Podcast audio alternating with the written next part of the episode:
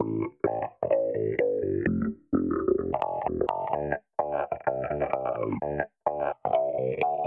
and welcome to another Ulster Rugby Roundup. We're back with yet another bonus point win to dissect. It's all getting a little bit repetitive with me, Gareth Hanna, to look back at Ulster's win over Zebre are Jonathan Bradley. Hello, Jonathan. Hello. And Adam McKendry. Hello, Adam. Hello, Adam. Hello. Adam, you're sleeping. I haven't even started yet, and you've tuned out. I said hello. I know, but it was too late. It wasn't on the ball. So we'll also look ahead. last week's podcast by saying everything was a bit repetitive as well. Is this some kind Did of I? like recurring joke, or was that unintentional? No, that was unintentional.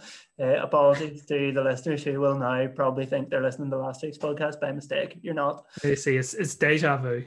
exactly. Well, funny you should say that, Adam, because oh, that's not. I thought that was in my next line of script, but that's maybe further down. Uh, that's one to look forward to. So we'll look ahead to this weekend's visit of Scarlets, as well as that Zebre game, and address the international situation with Ireland matches seemingly never ending. So, Jonathan, first of all, this week uh, is Marcel Coetzee. Just go on ahead, say some more nice things. He's very good. The thing about Marcel Coetzee is that I think he always raises his game on the big occasion. Like he's been so good for Ulster in Europe. He was so good, um, you know, towards the end of last season in those big games, even though he was even though he was carrying injuries. But there's something about watching him now in a league where all the other internationals are away. Mm. it just seems a bit unfair. In I thought you were about to say that Zebre were the big occasion. That would have been the greatest compliment they've received in the last five years. Mate, nothing to me says big occasion like an empty Zebre stadium on a Monday night at six o'clock while everyone's still trying to have the exactly at six o'clock. We're of course talking about Marcel Coetzee, as I'm sure you will all know if you're listening to this podcast. Scored four tries in that win over Zebre on Monday evening. Adam, when was the last time that happened for an Ulster player? Do we know? Uh, in the professional era, it has not. It has never Um, happened. It has never happened. No, that's the first time a player has scored four tries oh, in Wow, a okay. competitive game for Ulster in the professional era. Now, there was a very heated Twitter debate going on that I saw. Darren Cave scored four tries against Portugal in a friendly. Okay. What was that back in 2009? I think 2008, possibly. But that, that was just a friendly. This is the first time anyone scored four tries in a competitive game Okay. for Ulster in the professional era. And do we So know that's- it's free professionally or no? Because we don't know back then. No, I, I can try trawling back through the stats, but I'd say I'm, I'm going to come up empty on that one because, given the most games finished like six three in those days, I think it's Yeah. safe to say. yeah. You, I could maybe go back to like the 1960s or something, and I might find a random game somewhere where someone scored four tries. But I'd say Marcel is probably a, in a category of his own. we'll give it to him. Uh, very well deserved as well. So Lord Mick asks quite simply, how good is Marcel Coetzee, Jonathan? He says good. How good is he? I mean, I don't know how we're expected to rate this at this stage, but have a go. I think, and hopefully nobody goes back too far because I can't remember what I said like three or four weeks ago when we were asked the same question. I think there's a possibility that you now have to look at him as next to very close to Ruan Pienaar in terms of Ulster imports. And obviously, when you're talking about players of that caliber for a pla uh, from a country like South Africa, a rugby nation like South Africa, you're obviously at that point talking very close to the very best players that Ulster have had. Um, certainly in the prof- professional era, like without having been around to, I suppose, judge against the merits of Kyle or Gibson or guys like that. So you're really talking, I suppose, the last couple of decades, say, um, when most people are having this conversation. I think you have to put him right up there in as good a player as Ulster have had. Adam, do you agree? Yeah, uh, I think world class probably applies in this situation. He's just been so good. I, I can't agree with more with what Johnny's saying. You know, if if you think back to number eights that Ulster have had down the years, you know, Roger Wilson at his prime, Pedrie Wannenburg, Nick Williams, all those guys, great number eights, but Marcel's just a step above all of them. The fact that he plays so many minutes, the fact that he leads the carries, he leads the forwards every single week.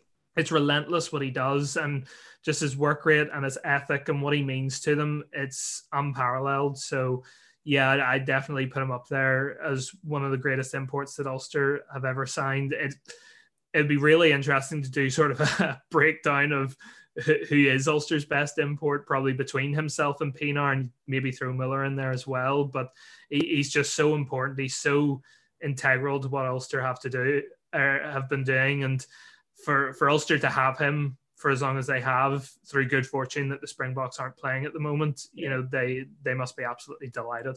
Well, it's getting hard for us at this stage to say anything new about how good Marcel Coetzee is, and the same could be said for Dan McFarland, who uh, was asked by yourself, Jonathan, about um, Marcel Coetzee, but it's hard to really know even how to phrase a question at this stage. It's asked that regularly, so a man that probably hasn't been asked quite as often uh, was Bill Johnson, who was up for media after the game. So here's what he had to say, a fresh voice on how good is Marcel Coetzee. Yeah, he probably saw that first line out. I was ready to make a hit, and like Superman, he just swoops in in front of you and then tackles him. That's that's the kind of guy he is. I'm just amazed by his competitiveness, his willingness to leave it all out there for the team um, every single week. Um, he's a real special part of this club. He had man a match on his 50th appearance was was worthy. I, I wouldn't be surprised if he's had man of the match in over half of those 50 appearances, and um, it's just a real typical performance for him. We love playing hard for him, and he plays hard for us. Those four tries then that were scored the first time in the professional era in a competitive game for Ulster. James Bradley wants to know what's the proper name for scoring four tries. Do we have a, an official, unofficial phrase for it? He suggests a daddy hat trick or a top hat trick. a top hat trick, very good. I didn't get that until I read it out. I like it now. Yeah, that is good. That's uh, that's tough to beat. Top, like top hat tricks, very good. Two tries is always like a brace of tries, and then three is always a hat trick. So I think like four to go down that route of a journalistic phrase that you would only ever use in writing copy but never say out loud would be a four try haul or a four try mole. Come on, I'm I'm gonna show my age here a bit. Um, one of the first video games I ever had was FIFA 2003 for the PlayStation 2. I'm glad you're bringing football into this, Ron. Remember those glory days? the very fact that you said video game makes you sound older than. yeah. Oh, good, good point. By the way. um, but any anytime you scored more than a hat trick, so say you scored four goals with someone, it would come up milestone. So a milestone of goals possibly. Uh, yeah. The only the only yeah. issue with that is every every time you then scored more goals than that. So if a player scored five or six, it would still come up milestone. So uh, yeah. it doesn't well, seem like milestones exclusive to four goals. I don't know when we'll have to come up with a name for a five try milestone. So we'll make it. five tries is a handful. Five fingers. Five, five tries is too many. Spread them around. I think we can have four suggestions on a Twitter poll. So we'll put uh, James Bradley's two suggestions and your two out to the Twitter public later on and see which one wins, and then we can adopt it so that if, if it ever happens to again, uh, you two are contractually obliged to use that bridge in uh, any time you mention it. In fact, even from now on, not signing up for that. Later this week, you'll probably talk about that again and copy, won't you, Johnny? So whatever this Twitter post is, this is what you have to use in your copy and the rest of the week. Right? That's the challenge. I'm get it past the subs, so it's actually used in the paper as well. so, on a little more uh, of a serious note, Donal asks, when is Marcel's contract up? And, or no, when Marcel's contract is up, do you see us having another scenario like with Ruan Pienaar? Surely we wouldn't want to lose him, uh, but maybe we won't want to stay if he did, do you think he would be allowed to resign? So, Adam, what do you think? And when is that uh, that contract ending? So, Marcel's contract is up in 2022. So we've still got one more season beyond this one Just of Marcel. Okay, right. Yeah. Um, age will he cut that time? Sorry. What age will he be come the end of his contract? Well, that's what I was looking up there. He'll be 31. So once a player is over 30, the RFU's directive generally is to only give one year contracts, which is why Ruan Pienaar was forced out. So by that time, Ulster would be looking at only being able to give him a one year contract. And at that stage, it's hard to see that he would be any, you know, there'd be any decline in his performances or any regression in a, in his standard. So you'd say that he would probably still be commanding a lot of interest from other sides, from French sides. Definitely the South African sides would probably want him back. And I'd say there'd be definitely a few multi year deals on offer. So it could all depend on him and where he feels comfortable we, we don't know what, what might happen down the line. You know, we, we have seen precedent in the past where, you know, depending on how they see the situation there, if you can give a longer term deal than just one year. But if you're operating on the basis that whenever he is up for renewal, Ulster will only be able to give him one year, I'd say definitely be looking at other options as well as considering staying at Ulster because whenever you get into your 30s, you're more prone to injury. And we know that Marcel has had injury issues in the past. So you definitely want to look at something that will give you security. And as well, you've always got to remember that rugby is not the best paid sport in the world. Yeah. So at some stage, you do have to start looking at life beyond rugby and thinking, am I set up for life beyond rugby? If I retire tomorrow, would I be safe? Would I have something to go to? So there'll be factors that will come in. Ulster definitely have a leg up because of what they've done for him. He's happy here, he's settled here. Um, if Ulster weren't to win a trophy within the next two years, I definitely think he'd still have some unfinished business to do. And certainly they're getting the best out of him. You know, he's he's playing his best rugby at Ulster, and that can't be overlooked. If you go somewhere else, he may not fit into the system quite as well.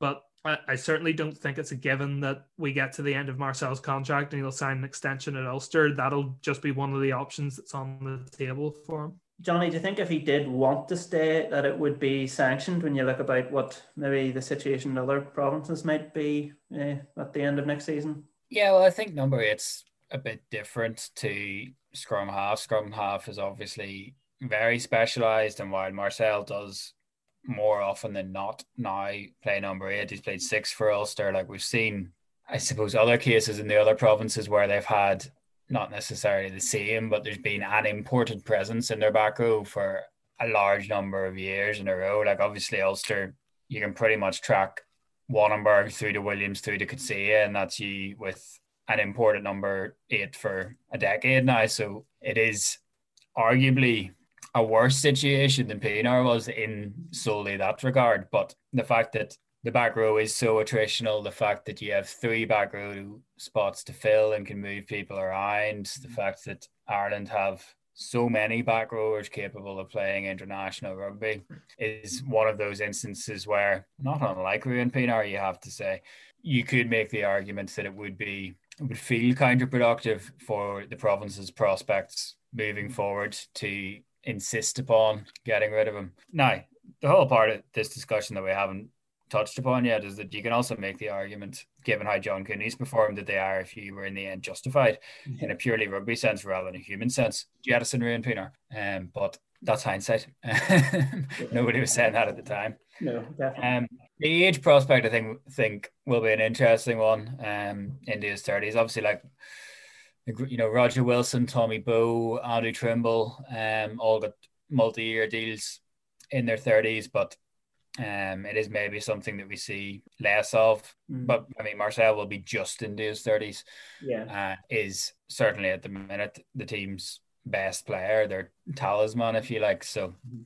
I don't think it'll be a case of whether he's allowed to stay. I think it'll be a case of um, meaning or making sure that the money makes sense because you look at the amount of money that the Irish provinces are losing through all of their home games played behind closed doors and through every conversely, almost more importantly, every Ireland game that's played behind closed doors. Yeah. So the financial landscape of the IRFU has changed and will continue to change mm. to the point where it's unrecognizable to what it was when Coetzee signed his last contract. We've seen that with the pay cuts that have been happening across the board, the pay deferrals. So whenever Marcel comes to negotiate his next contract, it's going to be against a very different backdrop, and that's going to be the case for everyone that Ulster have to uh, negotiate with. You know, you mentioned that 2022. You've also got Cooney, you've also got McCloskey, and I think possibly Stockdale's IRFU deal. Mm-hmm. Stockdale, um, Stockdale's 2023. 2023, sorry. But yeah, you've got an awful lot of important players coming up, I suppose, this time next year. Mm-hmm. And it's going to be really interesting to see how that uh, all sort of shakes out. Yeah. Well, on that note, I mean, like we've talked a lot, like regularly, about how young this Ulster team is on the whole, and that they're building towards trophies, and there's no rush. You know, in the next three or four years, they can build up and eventually get to that stage. But does Marcel Coetzee age and that potential that he might move on, Adam, maybe inject a little bit more urgency into that? Uh, in the fact because he is like a more and more obvious every week how big a player and how important he is, and how Ulster aren't the same without him. So, is there that, despite the youth of most of the other players, is there that urgency that if they don't win a trophy under or with Marcel Coetzee there, it'll become infinitely more difficult afterwards? They'll not be looking at it that way. They'll be looking at it as Marcel is a key part of us winning trophies right now. And they'll be looking at once he goes, there is someone to step into his place. Now you're not replacing Marcel like for like. At some point, whenever he goes, you know, whoever steps up into his place, there's likely going to be a transition period between Coetzee and post. Mm-hmm. But I don't think there's necessarily an urgency to go from to go like we need to win a trophy while Marcel is here. I think they would definitely like to. I think they would love for him to win a trophy while he's here because he is such a such a key player. But at the same time, you know, I don't think there was necessarily an urgency when Ruan Pienaar and Johann Muller were there because you know they were really important players to the province back when they were there. But there wasn't necessarily an urgency of we need to win a trophy while they're here. It was a case of they will be key parts to us winning a trophy. Um, Ulster have to keep this. Be, sorry, sorry, sorry, sorry. You're okay. You're okay. Go ahead. Um, there should always be a sense of urgency to win a trophy. Just to yeah. reject the question, like we know, if we had been doing this in 2011 and 2012, we would have said, "Oh, like this Ulster team, you know, as much as they got thumped by Leinster in that final, or um, you know, getting back to the European quarterfinals and getting beat by Northampton was still a mark of progression. We would have said they'll definitely win something in the next three years, four years, because look at all these young players that are coming through. You know, that didn't happen. And then that team essentially broke up in 2014 and then was wholly dismantled over the next few years. Mm-hmm. Without winning any silverware, so you can't just assume that you know there's no sense of urgency because these guys have time on their side because it just it doesn't work like that for me, it's not a matter of urgency. For I, I, I agree that there should always be an urgency to win a trophy, but for me, you've got to be looking long term. The the thing that Ulster didn't do right back then was whenever that team came to its end, whenever uh, Muller left and Wannenburg left and uh, Pienaar then eventually left, there was no one to step in and replace them. The the troops coming up through the system weren't there. Ulster have to continue to have this long term plan in place that whenever Sia leaves, there is someone to step in there. It doesn't have to be like for like, but they have to have someone who can step in there and at least try and replicate what Coetzee is doing right now. You know, they need to make sure that this is prolonged success. And if you if you have prolonged success at some point, you will get to a stage where you are consistently getting into finals, where you are consistently challenging for trophies, and one will eventually go your way. The thing um, is, to win a trophy, you need probably five players who are capable of playing for one of the three Southern Hemisphere powerhouses or the British and Irish Lions. You need another five players are capable of playing international rugby and you need another five players who are there or thereabouts. So if you lose Marcel, then you lose one of those top five echelon players, and you have to be able to replace that with somebody else. Uh, you know, the point that Adam makes is valid. Like whenever Ulster lost Afoa, Muller, those two specifically, they didn't. Those were two of your five players, and they didn't replace them with players that were going to be two of those five players. Um, so that's where you fall down. So it's not like they're going to win something because of Marcel. They'll win something because they have a group of players of Marcel's quality or close to Marcel's quality, then another group of really good players, and then another group of good players. So if you lose from that top level, that's the hardest to replace, obviously. Yeah. Well, look, if they keep scoring tries at the same rate they are at the minute, they'll not be too far away. Nine on Monday night, which was uh, quite ridiculous, really. Jonathan, we, we talk every week about some sort of progression and how, how we can really go about uh, trying to assess just how good Ulster's performances are in these games. How would you rate it on Monday night? Yeah, I thought it was decent. Like, um, Just a decent nine tries. Nine tries and it was decent. well, no, it's a bit like you know. Um, but that is what we're saying. It's difficult Yeah. to really because the standard we have to rate it off is what it based Leinster. That's what we're talking about, and it's hard to yes, know, isn't it, when because you're away at that's the- exactly it.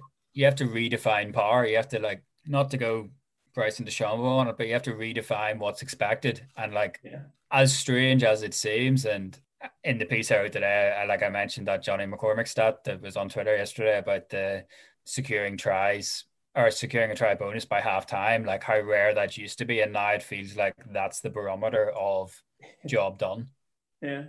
And like that's a crazy position to be in, but you know you get that done, and you're like, yeah, okay, that's uh, that you're you're expecting them to thump people now because look, the disparity in the Pro 14 is what it is. Like Ulster have the depth to deal with losing their international contingent, which is a lot smaller than Zebre's international contingent. And the two things that for me that have made this more pronounced is one, the sheer length of this never-ending international window has meant that we've been putting up with results like this one-sided games like this for longer than we normally have to and then also the more worrying aspect of it is the depth of squad that other teams can build in times of empty stadiums and the coronavirus because it's those sort of depth players that are the ones that are going to get cut. I think Adam maybe made this point a few weeks ago that it's not so much that you're worried about being able to retain your star players, it's that you're worried about being able to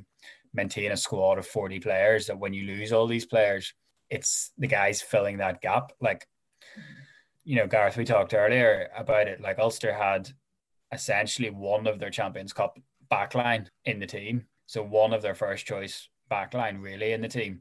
Then you're talking, you can debate the loose head, you can debate the tight head even actually if you want as, mu- as well as Marty Murge played this season. You could see it. So, you know, there really wasn't an awful lot of Ulster's first choice team in there either. And that's where the gap has developed between them and the rest of the league. So, in terms of whether that's enough to say that you've improved from where you were in September, like I don't even know if you can say that accurately until you face a different type of challenge, the kind of challenge that you faced in September. It's not to say that they haven't improved on the aspect of having the depth to get through this period so much better than everybody else because they obviously have. We've talked about that a lot, but that's not going to stand you in good stead in a month's time whenever you're. So, big Jim asked, just to move on to our next listener, listener question Have we had to develop our game plan more when Big Stu McCloskey hasn't been available? Has this helped create more variety in Ulster's attacking structures? I, would agree with that to a sense, but not necessarily because specifically because Stu McCloskey's not there.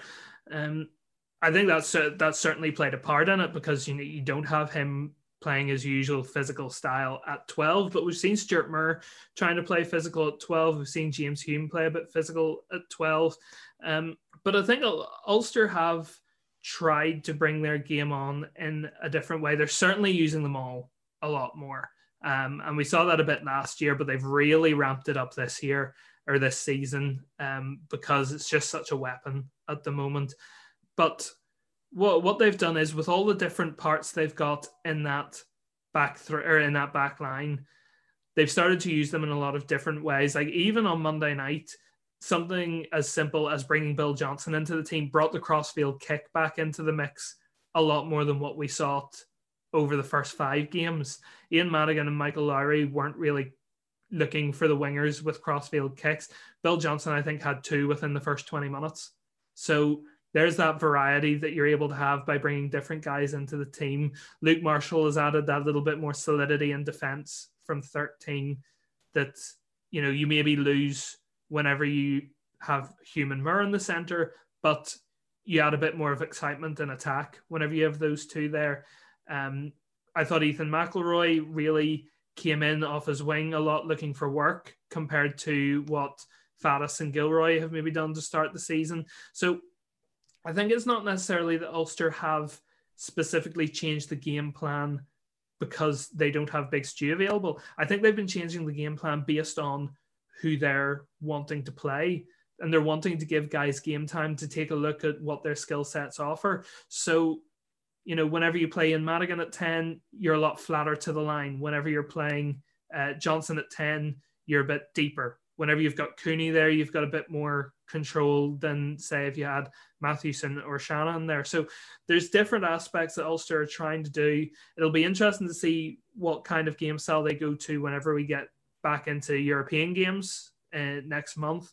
But I would say the style is now Ulster have been able to change things up really nicely, and it's you've seen it over the first few games. They're they're not winning games in exactly the same way every week, which is the big thing. It's not give it to Stew and he makes meters, and then you have Coetzee coming around the corner to carry it up, and then you just sort of repeat that over and over until you get some reward. You get different guys chipping in. Ulster have had 19 different try scores this season. Yeah. You know, the, this isn't the case of is hogging all the tries or McCloskey's hogging all the tries, or you know they batter up the middle and then the winger score. 19 different try scores and 30 tries is excellent, and Coetzee has scored eight of them. Yeah. So having only scored one the year before, he was obviously slacking before. yeah. I think So, it's um, yeah. just like it's important to not overcomplicate things as well. Like your best team is invariably the one with the best combination of player of your best players in it.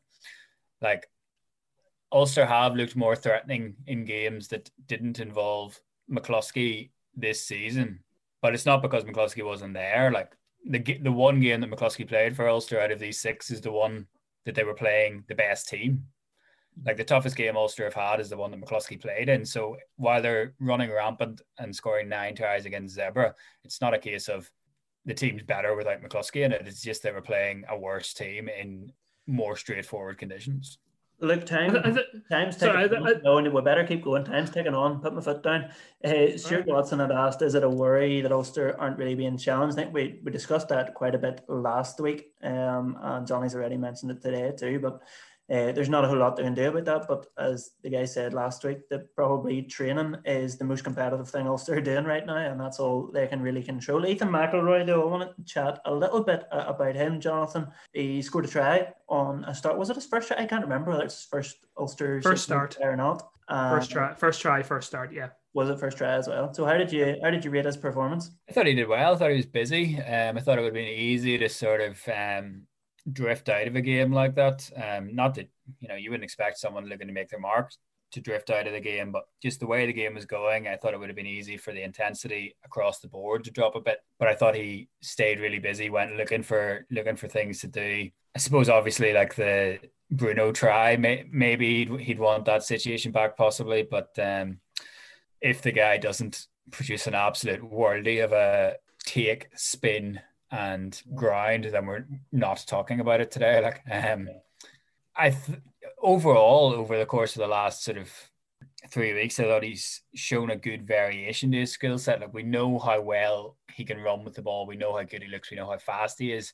Just from, I suppose, seeing his progression from school to where he is now, but things like the defensive reads and things like the aerial ability that he's shown in, in glimpses throughout the last two weeks as well have all been really impressive. And it's going to be interesting to see the next sort of, I suppose, two or three months. Well, actually, no longer, basically until the end of the Six Nations. Um, just because Jacob will be away with Ireland, Will Addison's out, Robert Baloucoune's out. So there's your, you know, mentioned it earlier, there's your Champions Cup back three.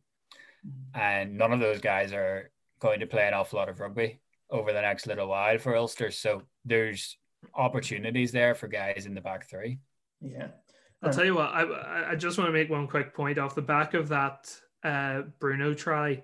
For a young guy on his first start that early in the game, for that to happen, some guys would just go into their shell. But we've heard countless players talking already this season about how the young guys are so brave. They're coming into training and they're leading things. For him to not take a backward step in that game after that happened and to kick on and play as well as he did, that's a massive credit to his mindset. And that's a massive boost and a backup to what the players have been saying about what the young guys bring. So I, I thought that was really good that he was able to shake that off and continue to have a good game after that happened. Well, well, speaking of that, back three, Michael Lowry. We'll have to mention Michael Lowry uh, as well. Um, a try assist. We giving him that try assist still counts, doesn't it? Oh, we're absolutely Yeah, well, giving him the I try mean- assist for for the smallest guy on the pitch to charge the ball down. You absolutely have to give him an assist for that. Yeah. Adam, we spoke about him uh, for length last week. I think wasn't it last week the week before, but um, impressive again this week. Really, he's, he's putting a good run together now. Yeah, yeah, I think he's he's just really enjoying being in the team, and you can see how confident he is, how comfortable he is. He, for the age he is, he's one of the most composed guys on the pitch that you can see out there. We've mentioned it in previous weeks how his clearing kicks have improved. Um, we've seen now how he's starting to pick gaps. There was one really good run he had where he sort of picked it up in the backfield and just saw a gap and just made his way through with some great wee steps. He's just one of those guys that you kind of now have to get him in the team somewhere. Mm-hmm. And, you know, a, a fullback, just the vision he has. We spoke to him last week just about how much he's learned about playing 15 from being a 10 coming through schools. So, you know, I, I don't think you can have any concerns about him at the moment, just in terms of what he brings to, to the team and putting him in there. It's just great to watch him every week. You yeah. just know he's going to produce something dynamite when he gets the ball in his hands. Yeah, it's it's uh, it's brilliant to watch. Um, back to the pack for Stephen Kirkpatrick's question. Is Dan worried about lack of cover at tight head? Marty Moore's been clocking up serious minutes this season.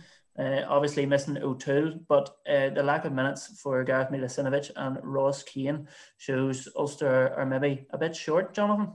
Uh, it's probably been the one, sorry, one of two positions that we haven't seen rotation, um, because Stuart Merge played every or started every game as well. Um, obviously with a rotating cast of centre partners, but mm-hmm. Marty Moore has started every game, um, and went a long way in those games as well, which is something that we talked about with him a few weeks ago.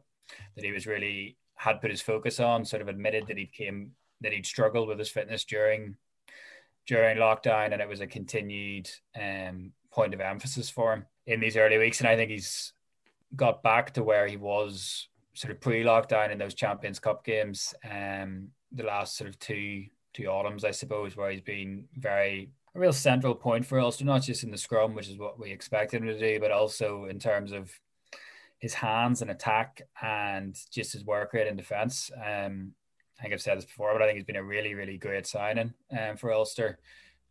Um, in a position where they needed needed somebody in, and then the bonus has been Tom O'Toole's emergence as well, in tandem with that. But when you go beyond that, I suppose we haven't seen Dan give the same amount of minutes to the guys below that minutes, I suppose, just on the back of something that uh, Dan said last night, are earned in training more than anything else. So maybe it's something he's saying in training. I don't know.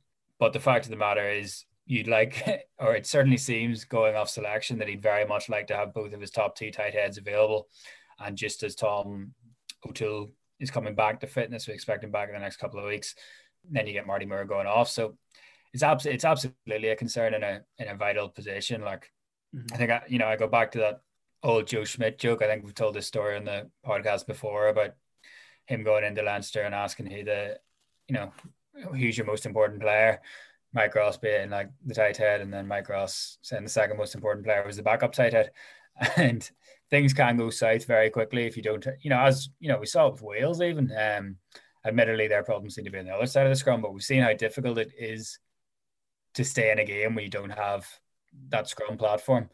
And from Marty Moore, Tom, Tom O'Toole, Jack McGrath, and Eric O'Sullivan also know that they have that when their first, I suppose, four first choice props are available. So anytime any of those guys are out, it's going to be a worry. But just the way the minutes have gone this season, Marty Moore is arguably the player that you don't want to see most of all going off. Yeah. Do we know what whether he'll be fit for this weekend? No, we're obviously still like I don't know, twelve hours on from whenever the game was, so we don't we don't have too much in the way of information other than Dan saying that he thought that he possibly could have played on, but they wanted to be cautious with yeah. him. But who would you start if, not, if he's if he's not there? Well, Tom O'Toole is expected back in the very near future. I think he was in Parma as well with them having um, been in the training with him the week before as well. So he is close. And then it's it's been a long time since either of those two guys haven't started. I assume you're going back quite a ways. Ross Kane seemed to have the sort of inside edge earlier in the season. We've seen Milasinovich come off the bench the last two times. So I think it would be one of those two, obviously. hedging your bet there, John. Good man. yeah, it'll be I'm, one I'm, or two guys that plays in the same position that are in the squad.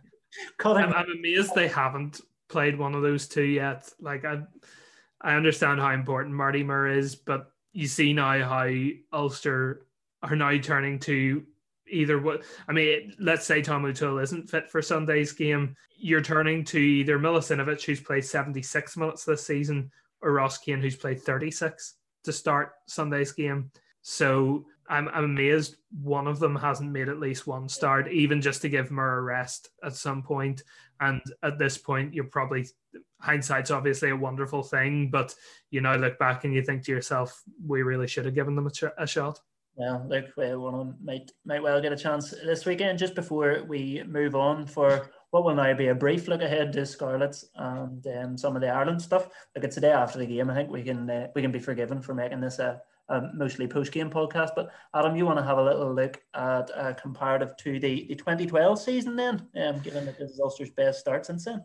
Yeah, but I was just interested, obviously, since it is the first time Ulster have won six games to start the season since that that 2012 season, whenever they won, what was it, 13 in a row to 13, start? Yeah. And I, I, was just looking at the comparisons. Uh, one of the first things that jumped out to me was Ulster played the Ospreys away in their second game and Cardiff away in their fourth game, exactly the same as they've done this season. And the only difference is Ulster had one game in the Heineken Cup in 2012. Uh, whereas we haven't had one this season. Um, but just something very interesting to me, we look back on that 2012 team, or that 2012 squad as being one of the strongest that Ulster have ever had. And they obviously started so well. They only used 33 players back in that season. Um, we're talking about 33 players, including all their internationals we're including pretty much anybody that they wanted to play at that stage. I've gone back through the squad from then, and there's nobody that I can see who would really think, yeah, they they should have been playing. Ulster this season have used 40. So I think we're seeing two very different squads mm-hmm. eight years apart. You know, one that is looking to try and build a lot of depth, and one that was at its prime and was really settled.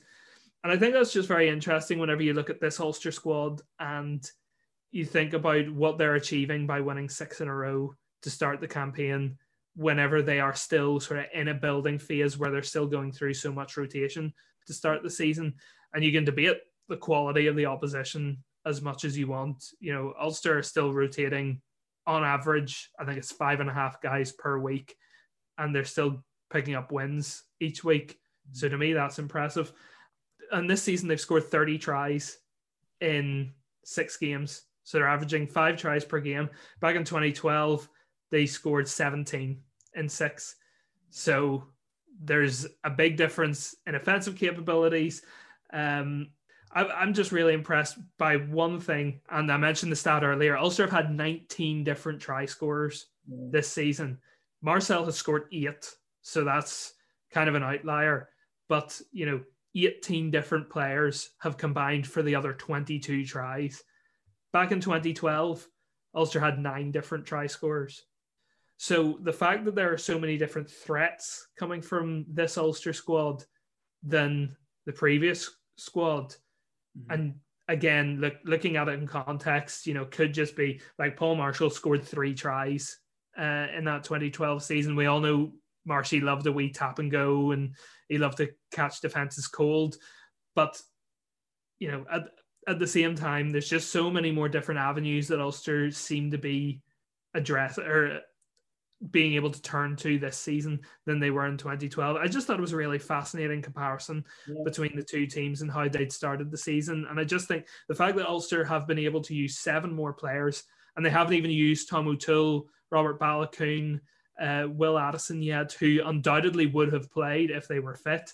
The yeah. fact that they've still got those guys in reserve I just find that really fascinating. Yeah, no, 2012 team was better though. No, yeah, no, no, don't get me wrong. The 2012 team was better. Yeah, look, but time, guys, we're only in November. Let's see. But I, I just, I just find Only it really. Doesn't G&E, then we'll get 14 this year. Is that what we're saying? I don't know. I'm, I'm just, I'm just really interested that in a year where Ulster are still seen to be building their squad depth, they've started six from six for the first time since yeah. that 2012 team and some of the stats that they've been able to put together this season are better than that 2012 side with what I think was a pretty co- comparable run in terms of difficulty of fixture. Well, it's been part of an incredible start to season for all the Irish provinces. I noticed Cian Tracey had tweeted uh, last night, it must have been after the game, that Leinster have got 30 points from 30, Ulster have dropped two points, and Munster have dropped three points. Uh, that was Munster from five games, Ulster and Leinster from six. It's just, it's absolutely incredible from the three of those in particular. Even um, Connacht haven't, uh, haven't been too bad either. Um, but before we move on to Ireland, uh, because we want to talk about uh, Billy Burns, of course, uh, Jonathan, we should note at least that uh, they're playing Scarlets on Sunday, and regardless of how many changes they make, they made six week this week, they could make six next week. They're going to get a bonus point probably by half time, aren't they?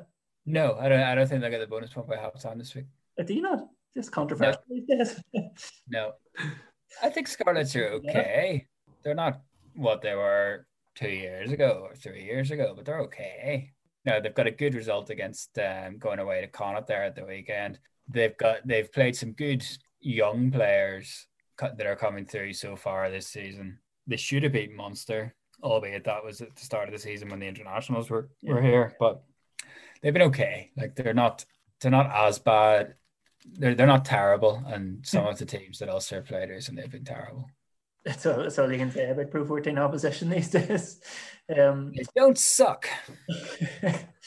so Ireland then, more minutes than we imagine, of course, yes, for Billy Burns on Friday night.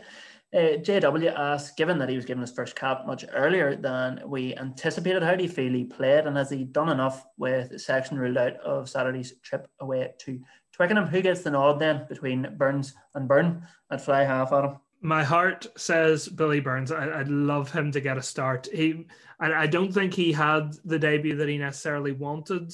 Uh, whenever he came on, up obviously, whenever you're thrown on so early, there is a little bit of a being caught cold. You ha- haven't had the warm up behind the posts that you'd like, and you're being thrown straight in whenever you weren't expecting it.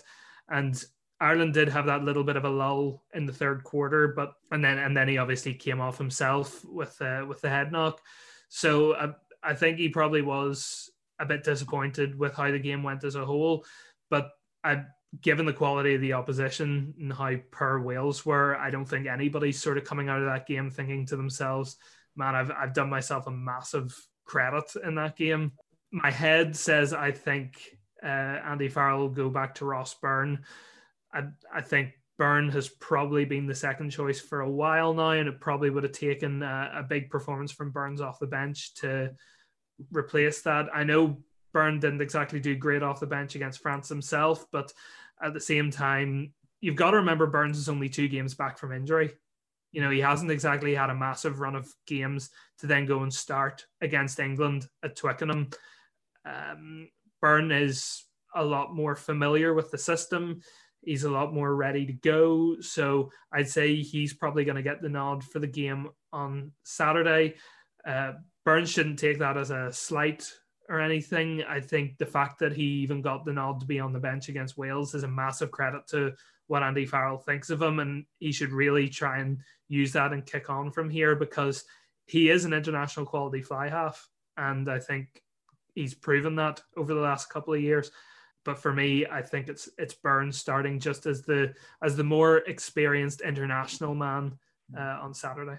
Johnny, what do you think? Are you equally as uh, much of a traitor to Ulster in this regard? Oh, here, come on, come on. It is what it is. I said what I said. Um, I think we, we hadn't spoken about this before. I think I probably thought Burns played better than maybe Adam did by the sound of it, but um, I don't think I don't think I don't think he played bad. I just think I just think he would have hoped that he would have really had a lot more of a, a control on things than he did. Hmm, it's a bit of a rubbish game, I thought, but anyway. Um, yeah, well, exactly. I'm going to base this on the fact that Billy Burns did media yesterday and Ross Byrne did media today. That um, it's going to be Ross Byrne. Uh, but do you do you agree with that? I would play one for one of the games and one for the other, and obviously you'd rather play England and Twickenham than Georgia and Dublin, but I would give them both a start because there's no point taking any risks with Sexton if there's any issue with him. And I personally don't see the value of this tournament apart from widening your panel, getting a, a longer look at your panel, and obviously clawing back some TV money that you lost from cancelled games. Like, yeah, I can't get too emotionally invested in whether Italy beat Scotland or anything like that. Don't tell me you didn't dream of winning the Autumn Nations Cup when you were growing up, Johnny. I have to keep remembering what it's actually called because between that and the fact that we've got Nations Cup football going on at the minute, it's all a bit, um, yeah. Yeah, would it would be just be nice if Billy could, uh, could play against some of his old under twenties teammates on that. But um, look, better storyline, which is what Andy Farrell should really be considering. Exactly, absolutely, absolutely. We'll know more uh, tomorrow on Wednesday, uh, whenever the Ireland team is announced.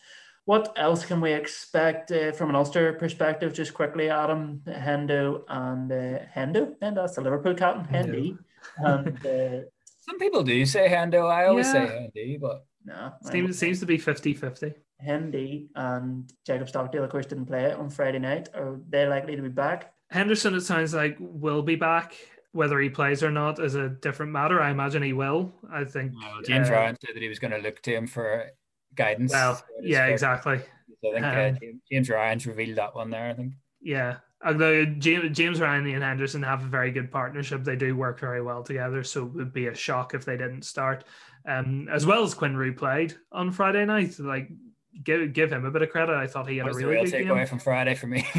but yeah, I'd, I'd imagine if Handy is fit, and it sounds like he is, then he will play. Jacob is a bit of a different matter. He's they're still assessing his calf injury. I think if he's fit, he does play because I think they really want to give him they really want to give him a game after the France game just to sort of put that in the back of his mind and go out and have another game and you know show us what you really can do.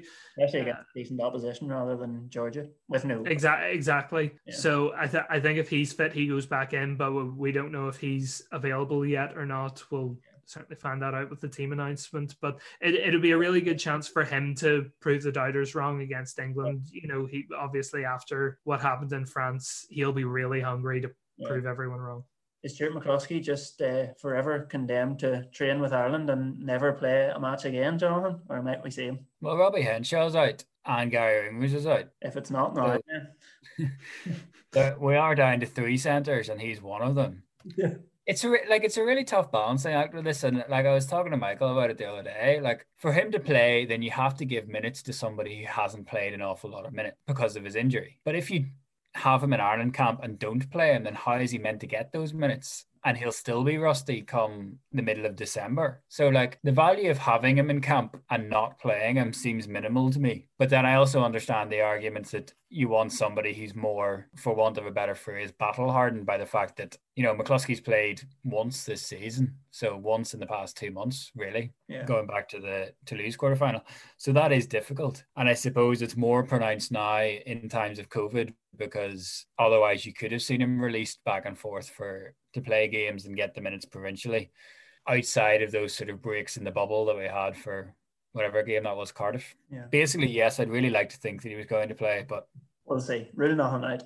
Um, just very quickly then, before we wrap it up for this week, Jack asks, how are clubs and schools dealing with COVID-19? Will any clubs close? And is there rugby going on at schools? Do we know what's happening? Yeah, it's a tough time for clubs and schools at the moment. Obviously, they don't fall in the elite category, so they're very limited in what they can do. The Ulster branch said last week that uh, non-contact training can resume at clubs. Um, it didn't say anything in particular about schools, I don't think, but I think they fall under the same jurisdiction, so I think they're able to do non-contact training as well, but no games at the moment. Uh, so they're very limited in what they can do, obviously, to try and prevent the spread of COVID nineteen and uh, in order to keep everyone safe, which is a real shame because obviously by this stage schools would be starting to ramp up their preparations for the schools cup, and some would actually have started playing some schools cup games. We'd be well into the club rugby season. A few cups would have started. All Ireland League would be well underway. So it's it's a tough time. Clubs are going to be hit financially. I haven't heard anything about any of them closing, and hopefully that's the way it will stay. Um, I know a few clubs are still planning a few a few things which are very positive, but um, yeah, that like they are going to take hits, and it's a shame. But all being well, this will be over sooner rather than later, and we'll all come out the other side of it, and things will be uh, things will hopefully get back to normal sooner rather than later. Fingers It's crossed. gone on forever at this stage. It's it's frankly quite rude. it is. It just Naughty COVID nineteen. All a favour. Do one. So that's us for this week. We will, of course, have all the build up to those Ulster and Ireland games this weekend on uh, Belfast Telegraph website in Belfast Telegraph and um, also in Sunday Life as well. So you can begin your reading tonight with uh, Jonathan's five things we learned from Ulster's game, which uh, I'm just about to go off and publish.